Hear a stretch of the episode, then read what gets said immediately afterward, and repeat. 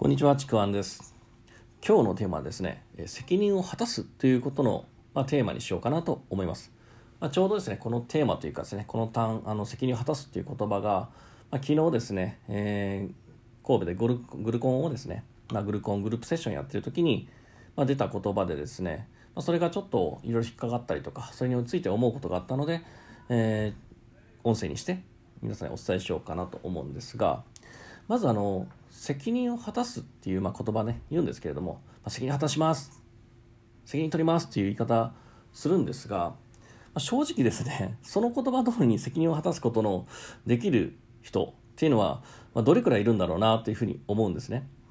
まあ、もちろんこれって、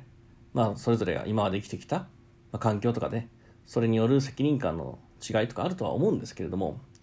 ただただあのー、まあ口でいや、私責任取ります、責任果たしますっていうふうに無邪気にね、言ったとしても、まあ、正直、実際なかなかそれを実践できる人ってあんまいないんですね。で、これはもう僕自身も実は一緒なんですよ。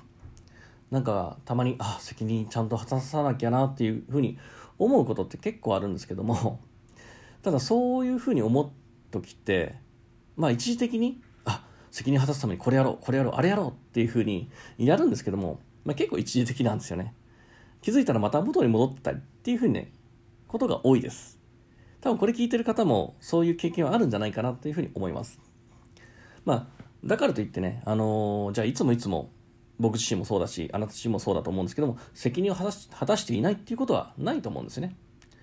そういうことを思わずに自然とやってることもあると思います。じゃあ、その違いって何だろうっていうところ。なんか責任を口で果たすと言いながら果たさない。それ言わないけどちゃんと責任を果たしている。その違いって何だろうっていうことを、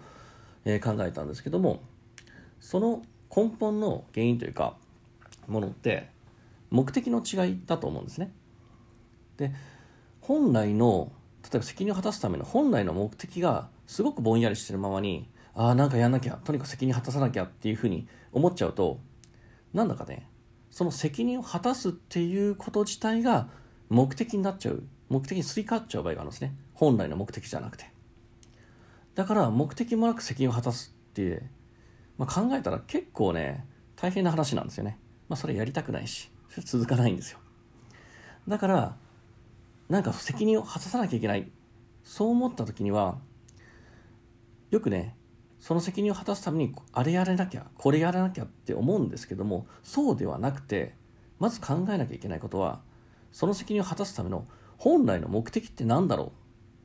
そこに立ち返ることがすごい大事なんじゃないかなというふうに思っています。でその本来の目的を、まあ、達成しよう、まあ、やりたいって思った時に、まあ、自然とね責任を果たす行動っていうのはやってるんじゃないかなと。そういうふうに、まあ、責任を果たす時と果たしてない時の違いってそこにあるんじゃないかなというふうに思います、まあ、まとめるとですねまずもう責任を果たすために何かをやらなきゃって思った時にはそうではなくてまずは本来の目的を明確にすること。そこから、えー、ぜひ始めてみてください。